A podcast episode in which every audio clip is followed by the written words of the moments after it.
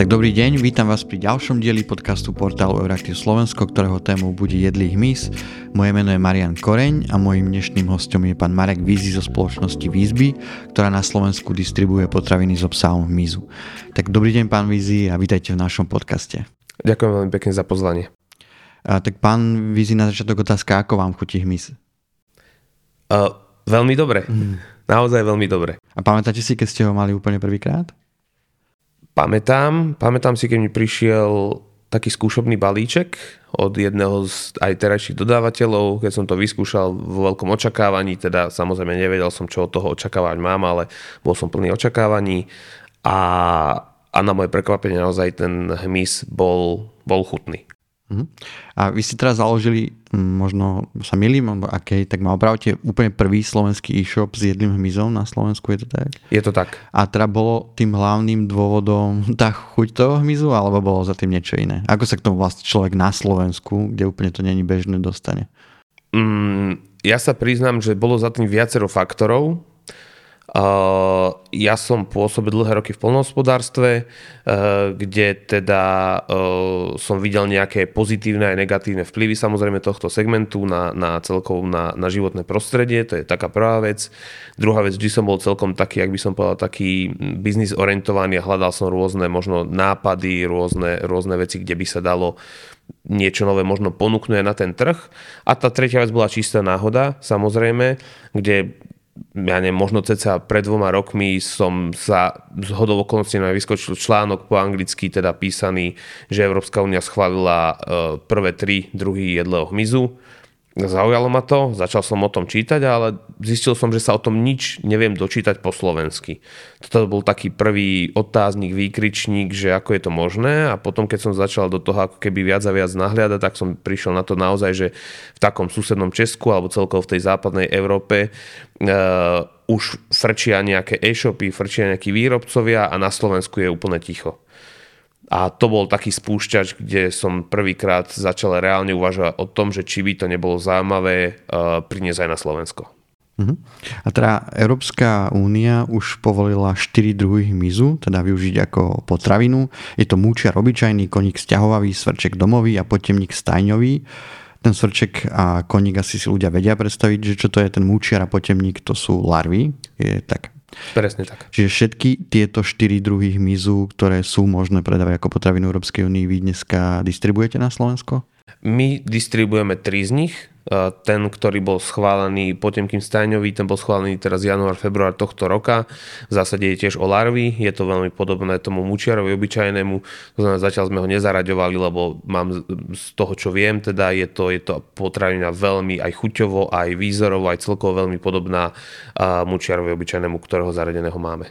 Hm? V akej podobe to predávate? Predáme to v podstate druhej väčšine, druhá väčšina nášho portfólia tvorí tzv. snack alebo finger food. To znamená, že ide o sušený uh, hmyz, ochutený, ktorý je ako keby v celosti to znamená, že či sú to larvy, cvrčky, koníky, samozrejme sú odstranené tam nejaké také tie tvrdšie časti, hlavne pri tých koníkoch, ako sú teda nejaké, nejaké končatiny a v zásade ochutení rôznymi príchuťami od cesnak, čili, paprika a tak ďalej a tak ďalej, barbecue. Tých príchutí je mnoho. Mhm, čiže sú to potraviny, ktoré sa dajú využiť na nejaké oslave namiesto balíku čipsov. Tak, tak, tak. Je to, je to prioritne, uh, potraviny, ktoré ponúkame, sú prioritne uh, náhradou nejakých snekov alebo alternatíva, zdravšia alternatíva k nejakým snekom typu čipsy, chrumky. Čiže akurát mi bude možno menej zle ako po 150 gramoch uh, nejakých zemiakových uh, lupienkov. Presne tak. A ako jednak vec, že by mal byť menej zle a druhá vec, že pre ten váš organizmus tá nutričná hodnota toho sneku je niekde úplne inde, ako je nejaká nutričná hodnota čipsu. Uh-huh. Ako na to teda reagujú ľudia? Je o to záujem? Uh, záujem je zatiaľ taký, ja by som povedal, pokrývkávajúci. Samozrejme, na jednej strane je mnoho ľudí, ktorí, ktorí sa o to zaujímajú, lebo je to niečo nové, takí tí možno inovátori, takí tí ľudia, ktorí chcú objavovať nové veci, tak tí sú tomu naklonení, vo väčšine prípadov nemajú problém to aj ochutnať, to sú naši hlavní zákazníci, ale potom treba povedať, že druhá väčšina uh, obyvateľstva, v podstate žijeme asi v takej konzervatívnejšej krajine, tak uh, má voči tomu určité predsudky hlavne, hlavne, hlavne teda predsudky z toho, že je to hmyz, možno sekundárne aj z nejakej tej ceny a tak ďalej, ale celkovo sú tam, sú tam e, do veľkej miery sa stretávame teda e, s predsudkami voči, voči týmto potravinám na teraz. Uh-huh. A či si myslíte, že z čoho vyplývajú tie predsudky? Že to je nejaká kultúrna záležitosť, alebo skôr to je spojené s nejakými fóbiami? Pretože možno napríklad niektoré mm, iné živočichy, ako napríklad, ktoré možno aj nám evokujú ten hmyz, ako sú napríklad krevety alebo kraby, že z toho ľudia nemajú možno až taký strach, ale keď príde na tie svrčky a larvy, tak um, ako ste vypovedali, že, že tam je nejaký druh strachu alebo že tam pokrivkáva, tak ako si to vysvetľujete? No ja si to v prvom rade vysvetľujem tým, že samozrejme, keď sa povie hmyz, tak každý z nás si predstaví nejakú muchu, nejakú larvu alebo komára. V zásade vo všeobecnosti e, aj ja osobne vnímam hmyz, keď sa odosobním ako niečo skôr nepríjemné ako príjemné. Čiže to je taká tá prvotná asociácia. E, prečo si myslím, že, že je tam nejaká tá zaujatosť alebo nejaký ten predsudok keď to porovnáme napríklad s morskými plodmi, ja osobne e, dlhé roky sa stretám, že aj veľa ľudí má napríklad predsudky alebo nejakým spôsobom, že morské plody nemusí až tak, ako, ako pardon, ako mm, sú klasické naše konvenčné potraviny alebo teda meso. Mm, druhá vec je to samozrejme, že je to tu aj nejak historicky dané. V, by som povedal, v 80% e, zvyšku sveta, to znači to je Ázia, Južná Amerika, e, je hmyz a konzumácia hmyzu relatívne dlhodobo zakorenená. Afrika taktiež, e, kde sa, kde sa v podstate hmyz konzumuje, by som povedal, na dennej báze. Samozrejme ten, nazveme to vyspelý svet, to znamená Európa a Severná Amerika sú v tomto trošku iné. Hej, tu sa s hmyzom nestretávame, dá sa povedať, na bežnej báze, ale minimálne posledné, posledné 10 ročia, storočia, to nie je asi štandard úplne u nás. To znamená, že aj tá z takej tej, by som povedal, kultúrno-tradičnej pardon, mm, kultúrno-tradičného pohľadu je to niečo neštandardné v našich končinách. Takže asi je to aj celkom pochopiteľné. Uh-huh. A aká je teda bežná reakcia na tie potraviny, čo predávate? Uh, skúmate to, že ako ľudia reagujú na tú chuť, tú konzistenciu a tak ďalej? Vy ste hovorili, že teda väčšinou to ľudia chcú vyskúšať, no tak um, potom stávajú sa z nich aj možno nejakí trvalí zákazníci? Máme určite trvalých zákazníkov, nie je to zatiaľ nejaké ohromné percento, ale sú aj trvalí zákazníci. Tá reakcia je v zásade, teda tá prvotná reakcia je tá pohľadová, tá vizuálna, keď sa na to človek pozrie, tak samozrejme tá nie je vo väčšine prípadov pozitívna, treba povedať. Na druhej strane, keď sa už človek odhodlá ku konzumácii toho hmyzu, tak zase presný opak nastáva, že vo väčšine prípadov je veľmi pozitívna. Tí ľudia sú prekvapení, že napriek tomu, ako to vyzerá čo si o tom mysleli, tak tá chuť, ten zážitok je z toho, je z toho pozitívny, je z toho dobrý. Takže asi tak. Uh-huh. A predávate aj, alebo je možné vôbec predávať aj tieto hmyzy v živej podobe?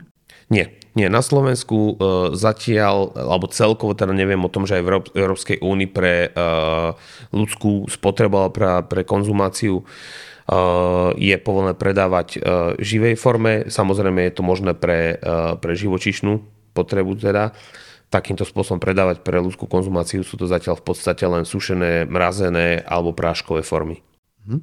A teda už sme sa rozprávali o tom, že ľudia z toho majú možno nejaký strach, aj keď vidia, ako to vyzerá tá potravina, ale z vašej skúsenosti možno mm, sú ochotnejší ísť do toho, keď to je v nejakej spracovanej podobe, um, ako keď to vidia ako v tej celistvej podobe celý ten hmyz, tak ako žil vlastne len možno nejak, nejakej sušenej podobe alebo tak. Vo všeobecnosti určite áno. Samozrejme, jeden z produktov, ktoré ponúkame je cvrčí prášok to znamená, že vo všeobecnosti áno, avšak tým, že celý tento segment jedlého hmyzu je vo svojich počiatkoch, teda povedať samotný, samotný jedný hmyz nepatrí medzi lacné potraviny a ten spracovaný jedlý hmyz, to znamená, že jedlý hmyz vo forme prášku alebo múky tzv. je ešte drahší, keď to prepočítame, to jedno, či to na nejakú gramáž alebo celkovo, je ešte drahší ako ten nespracovaný. To znamená, že tu prichádzame k nejakému ďalšiemu nejaké ďalšie trošku prekážke a tou prekážkou je práve tá cena na teraz. Uh-huh. A čo sa dá vlastne z takej tej múky spraviť? Viem si z toho upiec chleba? Zo samotnej múky nie, lebo ona má samozrejme nejakú výhodu, nejakú nevýhodu. Výhoda je, že má samozrejme ten podiel tých bielkovín násobne väčší ako štandardná múka. Tá, to je taká asi základná zložka. Nevýhoda je samozrejme, že neobsahuje lepok, čo je pre niekoho možno samozrejme pre nejakých celiatikov aj výhoda, ale tým, že neobsahuje lepok, tak nevie zlepiť to pečivo, hej, ako keby, keď to poviem v úvodzovkách zlepiť to pečivo. To znamená, že e, k dnešnému dňu sú tie produkty tej cvrčej múky vyvinuté len do takého štádia, že slúžia ako prísada alebo doplnok do napríklad aj do chleba. Samozrejme v pomere cca 1 ku 3, jed, jeden podiel cvrčej múky, tri podiely nejakej teda štandardnej alebo špaldovej múky sa to dá zmiešať aj do cesta, či to už do chleba, či to do zákuskov alebo do, nejakých, do nejakého iného pečiva. A tým, že tá cvrčia múka má uh, relatívne neutrálnu chuť, tak, uh, tak uh, človek v podstate na, chuťovo to na to vôbec nebadá a tá nutričná hodnota toho pečiva sa zvyšuje. Vlastne ten dôvod, prečo sa dneska aj s vami rozprávame, je ten, že Európska únia hovorí, alebo Európska komisia konkrétne hovorí o hmyze ako o nejakej budúce, budúcnosti v potravinárskom priemysle alebo celkovo v potravinárstve. Hovorí o tom v potravinovej stratégii e, z farmy na stôl. Mm, ono to tam úplne akože nerozvádza do podrobností, že prečo a tak ďalej. A, ale tak možno, keby že sa vás bežný človek spýta na váš názor, že prečo by sa v Európskej únii malo jesť viac hmyzu, tak aké sú dôvody? Dôvody sú tak, že vo všeobecnosti sa hovorí, že čím širšie nejaký, čím nejaký jedálniček, tým lepšie. To znamená, že ja si myslím, že Uh, už len tá šírka toho jedálničku je taká prvá vec. Myslím, že dneska gastroenterológovia o tom hovoria vo všeobecnosti, že treba mať veľmi široký ten jedálniček, to spektrum tých potravín, ktoré príjmame. To je možno z takého nejakého hľadiska. Uh, z druhého hľadiska samozrejme sú tie environmentálne nejaké benefity, o ktorých sa hovorí. A to sú tie, samozrejme, že ten jedlý hmyz a prioritne tie nejaké prepočty, výpočty sú aktuálne na nejaký gram bielkovín to znamená, že, že produkcia gramu bielkovín ako keby v jedlom hmyze versus produkcia gramu bielkovín cez hovedzi alebo uh, hovedzi dobytok alebo ošípané je niekde úplne inde konkrétne, alebo teda konkrétnejšie, ten hmyz potrebuje na produkciu toho gramu bielkovín oveľa menej vody, násobne menej vody, násobne menej ako keby nejakej potravy, násobne menej plochy a v nekonečnom dôsledku teda produku, produkuje násobne menej metánu alebo teda oxidu uhličitého do toho, do toho mm, ovzdušia. Hm. Čiže ak chce niekto možno pomôcť klíme svojim jedálničkom, tak môže vymeniť e, časť mesa alebo celkovo meso za hmyz? Ja by som do extrémov celko, celkovej výmeny ako asi nešiel úplne, ale ako vhodná alternatíva a doplnok to určite je. Určite to prospeje si myslím, že jednak aj tomu, kto to kto príjme tú potravinu alebo respektíve kto si ju nejakým spôsobom osvojí, ako som spomínal, že aj z tých nutričných hľadisk a určite tým pomôže aj, aj tomu životnému prostrediu z tých hľadisk, ktoré boli vymenované pred chvíľou. Mhm. A čo vieme o nejakých teda tých zdravotných a výživových prínosoch jedlového hmyzu? Má možno nejaké nutričné výhody oproti iným potravinám?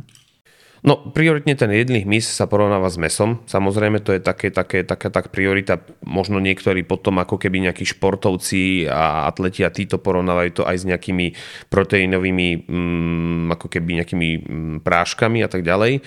V porovnaní s mesom, ako som už spomínal, eh, ten eh, hmyz je eh, ako keby koncentrovanejšia bielkovina alebo teda ten, to percento tých bielkovín v tom hmyze sa hýbe od 40 do 60%, kdežto pri mese je to niekde okolo 20-30%, čiže bavíme sa cca o dvojnásobku bielkovín. Uh, takže to je ako keby taká prioritná vec, na, o ktorú sa opierame. Nehovoriac o tom, že, že ten hmyz obsahuje množstvo minerálov, od železa cez nejaký draslík a tak ďalej. Takže um, toto sú ďalšie nejaké jeho benefity. No a asi, asi to je také základné. Čiže môže byť ako taká vhodná potravina pre športovcov?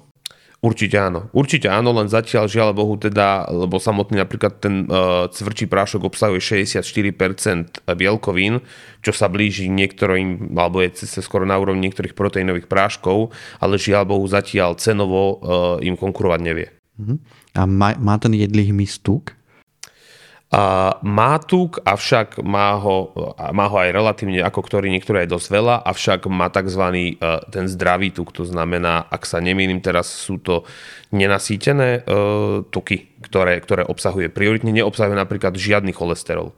Že by teoreticky mohol prispieť aj k nejak redukcii tej epidémie nadvahy a obezity, o ktorej sa hovorí v Európskej únii, nielen na Slovensku. Určite áno, určite áno.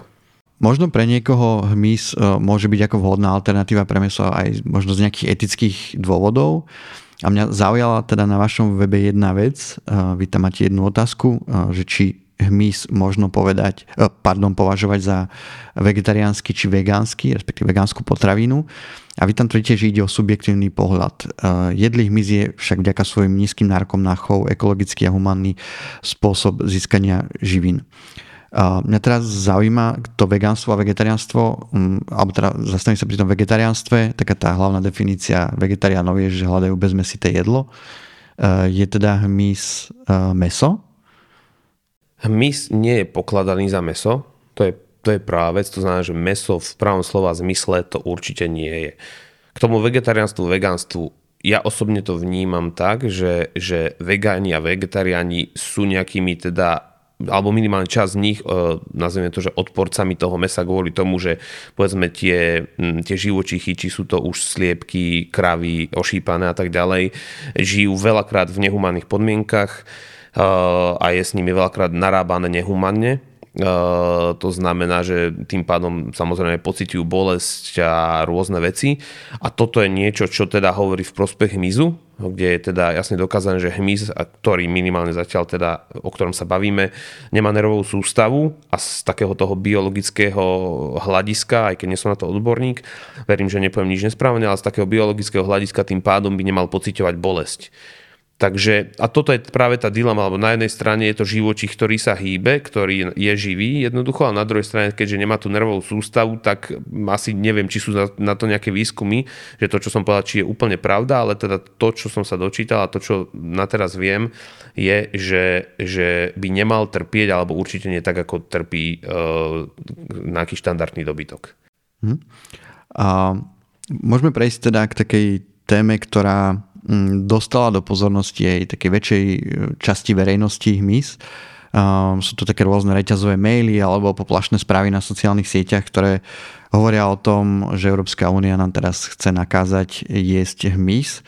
Tak ja si viem, aká bude odpoveď, ale možno úplne na začiatok, že ide nám teda Európska únia nakazovať, e, alebo teda nakázať zaraďovať do nášho jedálnička hmyz?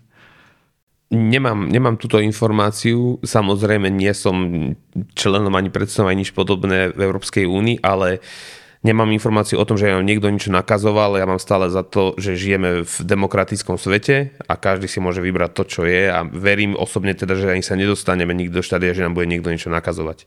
Hm.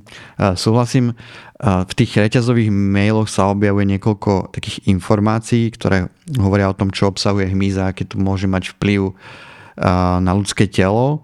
No a asi taká najčastejšia alebo taká najvýraznejšia výhrada je, že hmyz obsahuje chytín, ktorý spôsobuje rakovinu. Tak e, o tomto vieme povedať, či to je pravda alebo nie? Chytín obsahuje, chytín je v podstate nestraviteľná vláknina, ale e, o tom, že by spôsobovala rakovinu, nemám o tom žiadnu vedomosť a nie sú o tom žiadne štúdie, pokiaľ viem, že či spôsobuje alebo nespôsobuje. Druhá vec, e, ako som spomínal, ide o nestráviteľnú vlákninu. Nestráviteľnú vlákninu chytín okrem teda hmyzu obsahujú napríklad aj huby alebo riasy a vo všeobecnosti nestráviteľné vlákniny obsahuje veľké množstvo potravín, ktoré bežne príjmame. Napríklad aj taká fazula má nejakú časť v sebe, ktorá je pre ľudské telo nestráviteľná a ten ľudský organizmus je e, prispôsobený, alebo ten tráviaci trak je prispôsobený na to, že proste tie nestráviteľné časti proste vylúči z toho tela. Takže z tohto hľadiska uh, hovorím, že chytí nie je dokázaná žiadna spojitosť s rakovinou a čo sa týka nestráviteľnosti nejakých častí, tak náš uh, tráviaci trakt je prispôsobený na to, aby, aby sa s tým vyrovnal bez problémov. Uh-huh. A ďalšia taká poplašná možno informácia súvisí s tým, čo ste už spomínali, že časť ľudí možno považuje ten hmyz za takú nejakú špinavú potravinu. A teda hovorí sa tam o tom, že hmyz ľudské telo infikuje parazitmi a patogénmi. Um, tak toto vieme vylúčiť? Vieme to vylúčiť, lebo áno, prirodzene v živých organizmoch alebo celkovo všade okolo nás sa nachádzajú nejaké parazity, patogény, baktérie a tak ďalej. E, keď začnem aj, aj v hovedzom mese, všade, v každom tomto. A to isté samozrejme aj hmyze. Avšak treba povedať jednu vec. V prvom rade, e, možno aj preto je ten hmyz k dnešnému dňu taký drahý, lebo podlieha veľmi prísnym normám a požiadavkám na jeho ako keby výrobu alebo chov. To znamená, že jeho chov podľa prísnym hygienickým potravinárským štandardom. To je prvá vec, to znamená, že nechová sa to niekde, neviem kde na luke, ale chová sa to fakt v zariadeniach, ktoré sú na to prispôsobené kde samozrejme tiež môžu byť stále nejaké, nejaké tieto patogény, ktoré spomíname, avšak samotná výroba potom e, prechádza, e, prechádza ako keby ten hmyz či to už nejakým procesom povedzme, že usmrtenia a jeden z tých, jedna z tých možností, ako môže byť ten hmyz usmrtený, je nejaké hodenie do vriacej vody. To je taká, ako to najradšej používam, lebo tam pekne vidno na tom to, že že ten hmyz, keďže hodíme do vriacej vody, tak v podstate je aj vydezinfikovaný, tak povediac. Hej, to znamená, že e, celkovo pri tom spracovaní je v podstate hmyz aj pri tých iných formách je ten hmyz zbavený všetkých potenciálnych uh, uh, parazitov a práve preto aj ten proces, či to už zaraďovania toho hmyzu ako novel food, ako tej novej potraviny, alebo potom samotný proces výroby a distribúcie toho hmyzu je veľmi prísne regulovaný a všetky takéto potenciálne nebezpečenstvá sú, myslím si, že v maximálnej možnej miere eliminované. Uh-huh. A teda použijem ešte posledný údaj alebo posledné tvrdenie, ktoré hovorí, že hmyz nie je potravina pre cicavce a že bezpečne ho dokážu spracovať len vtáky, ktoré majú iný tráviaci systém ako človek. Tak bežne sa hmyzom teda, ja si myslím, že živí aj iné, iné tvory ako vtáky, je teda vrátanie cicavcov, ale tak čo povedať na toto tvrdenie? tak ako sme spomínali, uh, hmyz, treba úplne otvorene povedať, áno, obsahuje aj nestraviteľné zložky, to znamená nestraviteľnú vlákninu prioritne, ale nie je to 90 ani 80 ani neviem aké veľké percento toho, toho objemu toho hmyzu. To znamená, že uh, je to potrava vhodná, samozrejme e, všetko veľa škodí, ak sa hovorí, ale vo všeobecnosti je to potrava, s ktorou náš tráviaci trakt by nemal mať žiadne problémy. A ako bolo spomínané, áno, okrem, okrem e, teda ľudí, ešte by som povedal jednu vec, že v podstate na Zemi, ako som spomínal, či to je Ázia, či to je Afrika, v podstate 70% populácie planéty má hmyz, či to už na dennej alebo na nejakej inej, inej báze v podstate je súčasťou jedálnička ľudí, tak aby som to upresnil. A druhá vec je teda, že, že napríklad aj iné cicavce, ako sú napríklad myši, tiež konzumujú hmyz a strávia ho. Hm. A čo hmyz za deti? Lebo súčasťou takej tej antikampane je aj to, že v žiadnom prípade by sme nemali dávať teda jesť eh, hmyz deťom um, tak e, môžeme, môže bežný človek alebo bežná rodina dávať jesť hmyz svojim deťom alebo konkrétne tie povolené druhy hmyzu bez toho, aby mali obavu jeho zdravie alebo to, že im zaklope na dvere sociálka. Určite áno. Ako momentom, keď, ako som spomínal, v podstate momentom, ako sa ten hmyz schválil, prešlo to veľmi prísnymi nejakými ako keby reguláciami a veľmi prísnymi, muselo to splniť veľmi prísne požiadavky na to, aby vôbec sa ten hmyz dostal na ten jedálniček toho novel foodu, aby bol povolený. A treba povedať, že veľmi zaujímavý možno taký postreh, čo sa týka hmyz a detí. Uh, jedni z našich najväčších zákazníkov sú práve deti, keď to tak poviem, aj keď možno tie deti to neobjednávajú sama, ale cez svoje mamy alebo otcov. A je to práve kvôli tomu, že poprvé deti nemajú predsudky, to znamená aj ja konkrétne doma, keď som to prvýkrát priniesol, tak uh, v podstate najväčší úspech to zožalo práve pri mojich deťoch ktoré proste, ktoré sa do toho pustili bez toho, aby vedeli, čo to je. A aj následne, keď som im povedal, že sú to červíky, vôbec im to nevadilo, práve že povedal, že je to veľmi chutné a tak ďalej. Mm, druhá vec je, tá, tým pádom hovorím, že nevidím žiadny problém v tom, aby to mohli jesť deti. Druhá vec, že stretáme sa s tým, že veľa detí má nejaký problém vo všeobecnosti s konzumáciou niečo, veľakrát aj napríklad s mesom.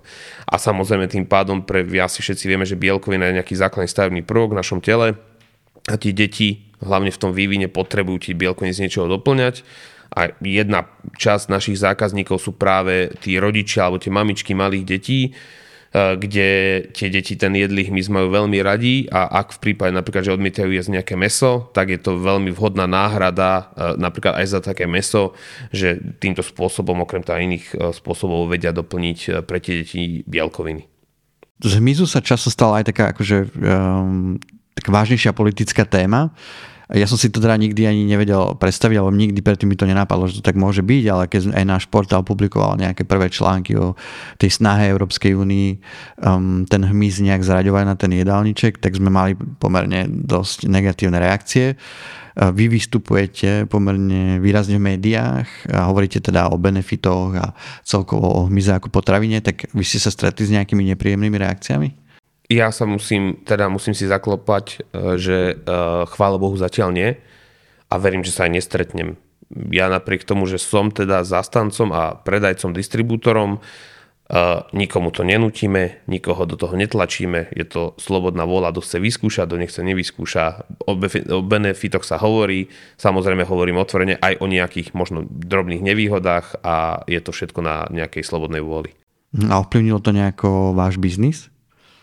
Uh, ja si myslím, že popre aj negatívna reklama je ne- reklama. To znamená, že v prvom rade sme vo fáze, keď ľudia sa vôbec dozvedajú posledné mesiace, roky, že nejaký jedlý hmyz niekde sa dostáva teda keď do, do Európy. Hej, uh, to je, to je práve vôbec, aby ľudia o tom vedeli, že už niečo také existuje a že vôbec sa také niečo dá kúpiť. Druhá vec je potom samozrejme zbúrať určité mýty, predsudky, tak na tom v podstate v tej fáze sme momentálne, že snažíme sa e, poukázať na, na, na tie prioritne, na tie benefity toho. No a proste rôzne tie, nazvime to, špekulácia, tie, tie negatívne e, reakcie, reklamy a tak ďalej, samozrejme akceptujeme to, rešpektujeme to, ideme ďalej, hovorím, že keď je tá kritika konštruktívna, snažíme sa ju konštruktívne vyvrátiť, pokiaľ je to možné, keď nie je konštruktívna, tak ako tam sa veľa toho nedá urobiť. Ale áno, treba povedať, že, že tej, toho hejtu a takej tej negatívnej spätnej väzby je relatívne veľa, no ale nejak sme sa naučili s tým žiť. A ako je to vlastne s rozvojom potenciálu ako potraviny u nás na Slovensku z pohľadu nejakých zákonov alebo legislatívy? Môžeme to možno zobrať po poriadku. Vy dneska distribuujete hmyz, tak to bolo zložité? Možno získať nejaké povolenie na to vôbec sa tu predávať? Tá distribúcia, alebo jak by som povedal, mm, zaradenie toho jedlého hmyzu do tej distribúcie až tak zložité nebolo. Samozrejme, riešili sme to s nejakou regionálnou uh, potravinárskou komorou tieto veci. Uh, podarilo sa nám to, toto až tak zložité nebolo. Čo sa týka samotného potom ako keby už nejakého uh, legislatívneho rámca, čo sa týka či to už výroby alebo chovu toho hmyzu, tak tam žiaľ Bohu sme trošku zaspali dobu. Um, tam sa dneska nachádzame ďaleko napríklad za takým Českom. U nás žiaľ Bohu teraz zatiaľ nie je legislatíva ak sa dostali ku mne správne informácie, o niečom sa už hovorí, že by sa malo niečo pripravovať, ale zatiaľ teda nie je legislatíva pripravená na to, aby sa u nás mohol jedlý hmyz, či to už uh, chovať, alebo, alebo nejakým spôsobom vyrábať nejaké produkty z neho. To, čo je napríklad v nejakých pobalských krajinách alebo v západnej Európe už dneska štandardom. Uh-huh. A čiže vy, vy dneska všetky tie potraviny nakupujete už hotové, spracované? Presne tak. A vy osobne by ste chceli možno do budúcnosti vyrábať nejaké vlastné potraviny z toho hmyzu? Ako určite tá prvotná idea, pri ktorej naďalej ostávam, bola tá, že ja by som rád ako keby zastrešil do budúcnosti možno celý ten reťazec od výroby alebo od chovu cez výrobu až po predaj Avšak myslím, že je to ešte relatívne dlhá cesta. Hovorím, že momentálne, ako som spomínal pred chvíľou, sme v tej fáze, že robíme takú tú osvetu a potrebujeme poukázať na to a nejakým spôsobom ten trh trošku vybudovať, aby tu nejaký vznikol, lebo dneska ten dopyt, povedzme, že e, nie je na takej úrovni, aby, aby, e, aby tu mohol byť komplexne celý reťazec, neboda ešte viacero, nazvime to nejakých, nejakých konkurentov. A čím si to možno vysvetľujete, že vy ste to už spomenuli, že aj v Čechách je farma hmyzia, Či si to vysvetľujete, že možno to súvisí s tým, že Slovensko je také konzervatívnejšia krajina, čo sa prejavuje možno aj na tých úradoch a tých, u tých um, ľudí, ktorí tvoria tie politiky a tú, tú legislatívu. Alebo je to o tom, že v tom Česku sa našiel možno nejaký jeden taký ten pionier, prvý človek, ktorý tam urobil osvetu um, a založil si tú farmu, alebo tlačil možno sám na tie úrady a že ako sám on dokázal nejak zmeniť tú situáciu aj v tých zákonoch. Priznám sa, že nemám celkom naštudované ako keby tú históriu toho, toho ako keby tých počiatkov toho jedlohmizmu napríklad v takom Česku. Čo viem je tá vec, že teda tých fariem tam je viac k dnešnému dňu. Sú tam, ak sa nemýlim, konkrétne tri distribú, distribútorov a výrobcov je tam ešte viac ale akým spôsobom v podstate sa tam tá legislatíva pretlačila, či to, bola, či to bolo nejakou, nejak, nejaký, jak si povedal, nejaký, nejakým pionierom alebo nejak inak, neviem o tomto, teda k tomuto povedať konkrétne, aby som, aby som nepovedal nejakú nepravdivú informáciu. Uh-huh. Predáva sa na Slovensku vôbec hmyz niekde inde ako v tých e-shopoch, nejakých obchodoch alebo reštauráciách? My sa snažíme dostať ten hmyz aj do obchodov, teda do nejakých reťazcov. Zatiaľ treba povedať viac menej neúspešne, žiaľ Bohu. Čo sa týka reštaurácií, viem, že v podstate v pár baroch na Slovensku sa nachádza, kde e, majú, majú napríklad ich v jednom konkrétnom bare ho pridávajú do takého alkoholického miešaného drinku. Neviem, ak sa nemýlim, sa volá ten drink nejak, že krvavý červa alebo niečo na tento štýl. Uh, ale, ale v zásade zatiaľ je to, je, to, je to úplne v plienkach. Je to všetko len také, také ako keby také, také malé nejaké mm-hmm. uh, snahy. A čo sa týka tých obchodov alebo tých reťazcov, tak um, tam sú aké dôvody, že um, je to preto, že si myslia, že ich zákazníci o to nebudú mať záujem, že to bude stáť na tých regáloch, alebo sa možno boja o svoju reputáciu z nejakého dôvodu, alebo aké sú dôvody? Mm, verím tá, neviem o tom, že by sa bali o svoju reputáciu. Skôr to zatiaľ vnímam tak, že sa boja, že či ten dopyt potom bude dostatočný na to, aby, aby sa z toho nestali nejaké ležiaky. Čo aj na druhej strane chápem, lebo v podstate stretol som sa teda s reakciou, že nejakí tí povedzme nákupcovia v rôznych tých obchodných reťazcoch boli aj preto nejakým spôsobom nadšení zo začiatku, ale po nejakom takom ako keby racionálnejšom zvážení prišli na to, že možno to nemusí byť ten ako keby niečo, čo, čo bude wow. Na druhej strane, hovorím, že rozumiem tomu, chápem to, na druhej strane, jak sa hovorí, že kým nevyskúšame, e, tak e, nebudeme vedieť. Reťazce, alebo teda jeden konkrétny reťazec nebudem menovať, kde sa nachádzame, v podstate musím povedať, že odoberá od nás pravidelne a tam to nejakým spôsobom ide. Takže ja si osobne myslím, že, že išlo by to asi aj inde. Nehovorím ale, že by to teraz bola potravina číslo jedna na tých pultoch, to určite nie. Na to ešte myslím, že aj, asi ani tak skoro nebude. Uh-huh. A vy ste spomenuli, že za tým možno nižším záujmom je aj tá cena, že keď to porovnáme možno v prepočte na nejaké kalórie alebo bielkoviny e, s mesom, tak ten hmyz naozaj vychádza E, drahšie, čo určite súvisí s tým, že meso sa produkuje vo veľkochovoch, ehm, zároveň má mm, alebo respektíve chovatelia, či už hovedzieho dobytka alebo iných zvierat môžu čerpať aj nejaké dotácie, e, tak kedy bude ten hmyz lacnejší? Dobrá otázka. Mm, ja očakám, že to je, že to je v horizont pár rokov. Ťažko povedať e, v podstate, či to bude rok, 2, 3, 5, 10 konečnom dôsledku treba povedať, že dneska nám nehrá do karát aj celkovo tá ekonomická situácia na tom trhu, či to už teda nejaká kríza, ktorá je alebo prichádza, alebo možno aj tá vojna na Ukrajine a podobné veci. Samozrejme rozumiem tomu, že ľudia majú iné starosti, ako či si kúpiť miz alebo nie. Uh, to znamená, že jedna z tých vecí je, že by sme potrebovali, čo by pomohlo určite také znova reštartovanie alebo naštartovanie toho ekonomického cyklu. Uh, to je jedna vec. Druhá vec, samozrejme, ten, tvorí, ten trh sa tvorí. Ja to veľmi rád porovnávam k elektronickým automobilom alebo elektrickým automobilom. Tiež keď prišli prvé automobily, tak boli dostupné pre veľmi úzkú skupinu ľudí a boli drahé. Jednak ten proces tej výroby nebol tak možno zautomatizovaný a vyladený do takých tých detailov aj bol fakt efektívny. Druhá vec aj na strane toho dopytu. Ten dopyt tiež bolo to niečo, s čím sa ľudia zoznamovali a tak ďalej. Tu je to asi veľmi podobná, situácia, kde tiež uh, v podstate ten dopyt, ten trh sa len tvorí Eh, pomaly ale isto. Eh, tie eh, výrobné procesy sa stále nastavujú, zefektívňujú. Nemá to tú tradíciu, má to tú tradíciu doslova pár mesiacov, keď to tak môžeme povedať. To znamená, že ja mám za to, že keď sa zefektívne na jednej strane e, ten dodávateľský reťazec od, od toho chovu cez výrobu až po distribúciu a na druhej strane vytvorí väčší dopyt a vytvorí teda ten trh, tak tie ceny sa určite zastabilizujú na nejakom ekvilibriu, ktoré bude zaujímavé aj pre dodávateľov, aj pre spotrebiteľov. Mhm. Dobre, tak teraz záverečná otázka. E, tá diskusia, respektíve aj tý, tá tvorba tých politík ohľadom hmyzu je v Európskej únii zatiaľ v plienkách. Zároveň to teda naráža v rôznych krajinách možno rôzne na nejaký odpor verejnosti alebo časti politikov. Um, ale tak teda podľa vás, kedy bude hmyz taká bežná potravina? Veľmi subjektívny názor v tomto prípade. Ja tomu dávam 10 rokov. Takže za 10 rokov, keď sa stretneme, tak už bude bežne v obchodoch a v reštauráciách. Ja dostupný. si osobne myslím, za 10 rokov bude určite, tá, určite bude bežnejšou súčasťou a myslím si, že bude aj relatívne uh, ľahko dostupný za, za cca tých 10 rokov. Či to už v potravinách a určite sa s ním budeme stretávať aj v nejakých vybraných druhoch reštaurácií. Mhm. To bola posledná odpoveď. Eh, hostom dnešného podcastu bol pán Marek Vizi zo spoločnosti Výzby. Pán Vizi, ďakujem veľmi pekne za rozhovor. Ďakujem aj veľmi pekne a za finančnú podporu podcastu ďakujeme Európskej komisii.